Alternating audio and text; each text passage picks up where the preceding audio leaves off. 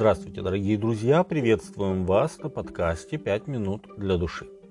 Ангелу Феатирской церкви напиши. Так говорит Сын Божий, у которого очи, как пламень огненный, и ноги, подобны халкаливану. Знаю твои дела, и любовь, и служение, и веру, и терпение твое, и то, что последние дела твои больше первых но имею немного против тебя, потому что ты попускаешь жене Изавели, называющей себя пророчицей, учить и вводить в заблуждение рабов моих, любодействовать и есть идоложертвенное. Я дал ей время покаяться в любодеянии ее, но она не покаялась. Вот я повергаю ее на одр и любодействующих с нею великую скорбь. Если не покаяться в делах своих, и детей ее поражу смертью, и уразумеет все церкви, что я есть испытующий сердца и внутренности, и воздам каждому из вас по делам вашим. Вам же и прочим, находящимся в Феатире, которые не держат всего учения и которые не знают так называемых глубин сатанинских, сказываю, что не наложу на вас иного бремени, только то, что имеете, держите, пока приду. Откровение 2 глава с 18 по 25 текст.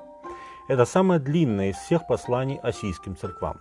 Оно отражает, с одной стороны, положение христианской церкви, которая все дальше и дальше отходила от Христа, а с другой ободряет тех, кто продолжает любить Господа Иисуса, хотя и находится во тьме заблуждения.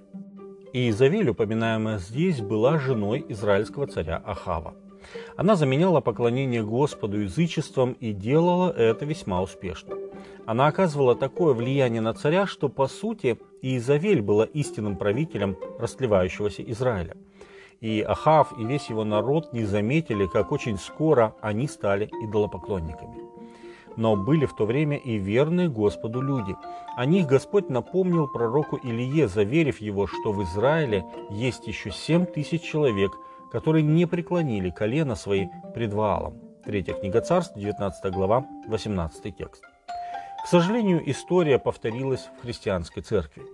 Избавившись от гонителей и найдя поддержку у сильных мира сего, церковь в скором времени сама стала религиозно-политической силой. В середине VI века римский епископ стал префектом Рима, объединив религиозную и политическую власть в своих руках. При этом все, кто хоть как-то критиковал догматы церкви или пытался изменить существующий порядок, даже пытаясь возвратить церковь на путь библейской истины, жестоко карались.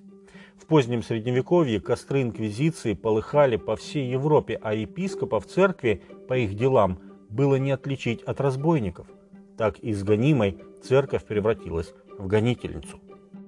Книга Откровения представляет церковь этого периода в виде страшного зверя, которому дракон, то есть сатана, дал свою власть. Откровение 13.2. С XI по XIII век церковь была самой мощной политической силой в мире. Римские епископы ставили и низлагали королей, организовывали крестовые походы и всеми возможными методами защищали свою власть, прикрываясь именем Иисуса Христа.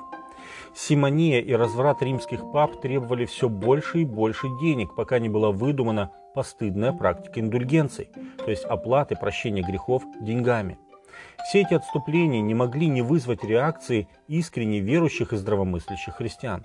По сути, нечестие священника в римской церкви подготовило почву для мощного ответа в лице реформации XVI века. Иисус сказал, «Познайте истину, и истина сделает вас свободными». Иоанна 8:32. Но сами священники не читали Библию, да и не могли в то время, не говоря уже о простом народе. Страх, повиновение и бесконечные поборы были сутью средневекового христианства. Иисус говорит искренним верующим, находящимся во тьме неведения истины. Держи, что имеешь. То есть продолжай верить в Господа Иисуса, невзирая ни на что. Ведь именно Он может открыть глаза на истину, как Он открыл это Савлу Тарсянину и многим реформаторам, обратив их взор на Божье Слово, Священное Писание, Библию. С вами были «Пять минут для души» и пастор Александр Гломоздинов.